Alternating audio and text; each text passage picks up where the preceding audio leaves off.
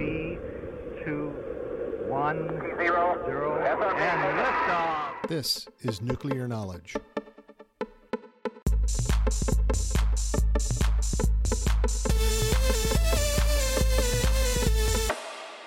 A production of the National Institute for Deterrent Studies. Welcome to another exciting episode of Nuclear Knowledge, a weekly show of the National Institute for Deterrent Studies, where we are advancing peace, promoting stability, and helping you to think deterrence. I'm your host, Wally Clark, and today's show continues the introduction into the categories of nuclear weapon effects. We'll explore a nuclear weapon's generation of blast, overpressure, and shock. The views expressed here are my own. Let's begin with a review of the nuclear weapon effects acronym, BOSTERD, which stands for blast, overpressure, shock, thermal, electromagnetics, radiation, and dust. Today, I'll discuss the BOS portion of the acronym, that is, blast, overpressure, and shock. The discussion builds on Nuclear Knowledge Episode 17, the second BOSTERD uh, podcast, when the topic was a nuclear detonation's thermal pulse. It also builds on Dr. Jim Petrosky's Nuclear Knowledge Episode 9, where he discussed the difference between conventional and nuclear explosions. Today's discussion on blast, overpressure, and shock will also include underpressure. These effects are the partial result of the thermal pulse generated by detonating a nuclear weapon. These effects are quite interconnected. Any explosion, conventional or nuclear, results from the release of a large amount of energy within a limited volume. The sudden liberation of energy causes a considerable increase of temperature and pressure, so that all the materials present are converted into hot, compressed gases. A nuclear weapons detonation's fireball imparts tens of millions of degrees temperature and tens of millions atmosphere pressures to the surrounding air.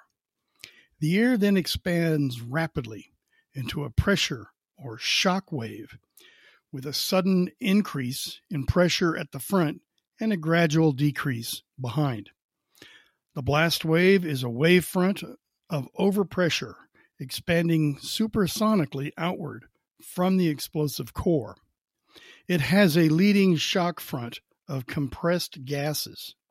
The blast wave is followed by a blast wind of negative pressure, which sucks air back towards the center.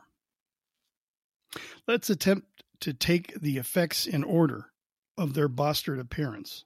So, first up is blast. The blast wave in air resembles and is accompanied by an incredibly strong wind. It is a dynamic pressure that, ac- that accompanies the shock wave. It propagates with a speed of hundreds to even over a thousand miles per hour. That's faster than the speed of sound in air, which is a sedate 767 miles per hour. Thus, the shock wave may arrive before the sound of the explosion. On the Earth's surface, or at low to moderate altitudes above the Earth, much of the damage from a nuclear detonation is caused by the blast wave. Consider that buildings are constructed to withstand the winds expected in their locations. So, in areas affected by hurricanes or tornadoes, buildings should be designed and built to withstand Category 5 hurricane winds approaching 160 miles per hour and F5 tornado winds of 312 miles per hour. But with blast induced winds exceeding many hundreds to maybe over a thousand miles per hour, buildings anywhere will be destroyed. Now, the second effect overpressure. For reference, in normal conditions, Earth's atmospheric pressure is 14.7 pounds per square inch. Following any detonation, overpressure resides at the front of the shock wave. The greater the overpressure, which in certain nuclear weapon conditions may reach 20 pounds per square inch, the more likely that a given structure will be damaged by the sudden impact of the wave front. Surface buildings will be damaged when the overpressure exceeds the normal pressure by as little as one half a pound per square inch. An ordinary two story wood frame house will collapse in an overpressure of 5 pounds per square inch. A 1 megaton weapon exploded at an altitude of 10,000 feet will generate this overpressure to a radius of 4 miles, encompassing 50 square miles of land. The winds that follow will hurl a standing person against a wall with several times the force of gravity. Within five miles, few people in the open or in ordinary buildings will likely be able to survive. Enormous amounts of masonry, glass, wood, metal, and other debris created by the initial wave will fly at velocities above 100 miles per hour, causing further destruction. Above the surface of the Earth, any aircraft may be damaged by blast effects when the levels of overpressure are as small as 2 pounds per square inch. At overpressures of 4 to 10 pounds, an aircraft may be damaged beyond repair. Even though not called out in the BOSTERD acronym, let's discuss underpressure. As the blast wave travels away from the source, the overpressure at the front steadily decreases and the pressure behind the front falls until it drops below one atmosphere to a negative or rarefaction or suction phase when a partial vacuum, usually not below 11 pounds per square inch, is produced and air is sucked in. At the end of the negative phase, which is a bit longer than the positive phase, the pressure returns to normal. Finally, let's explore the third effect shock. The shock wave moves supersonically, faster than the speed of sound, and is characterized by an abrupt, almost instantaneous change in pressure, temperature, and density. In air, the shock wave and blast wave are often considered to be near synonymous. An air shock wave is generally called a blast wave because it resembles and is accompanied by the incredibly strong winds discussed moments ago. As the combined shock wave blast wave propagates, air pressure increases from its normal 14.7 pounds per square inch to hundreds or even thousands of pounds. Shock effects are predominantly observed separately from blast effects in a surface or subsurface detonation. Here, the thermal fireball, with its high temperatures and pressures, impact the Earth's surface, so energy is spent to create a crater. Crater dimensions are dependent on detonation yield, detonation altitude, surface and subsurface conditions.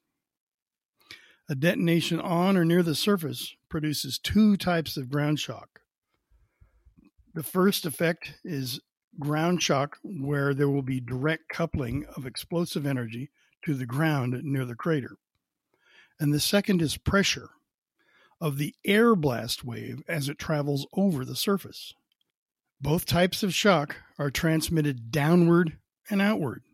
Direct ground shock contributes to crater formation and ground fracture, damaging underground facilities near ground zero. The air pressure is called air slap, stresses underground structures beyond the crater. In closing, some people may ask me why I created the BOS portion of the BOSTERD acronym when blast, overpressure, and shock are so interconnected, so related, so conjoined? My answer because the effects are slightly distinguishable and separable, and because BOSTERD is easier to remember than BTERD. Thank you for listening to today's Nuclear Knowledge Show. I hope you learned something new and valuable about deterrence. Nuclear Knowledge is a production of NIDS, a 501c3 organization, dependent upon donations to provide for this broadcast.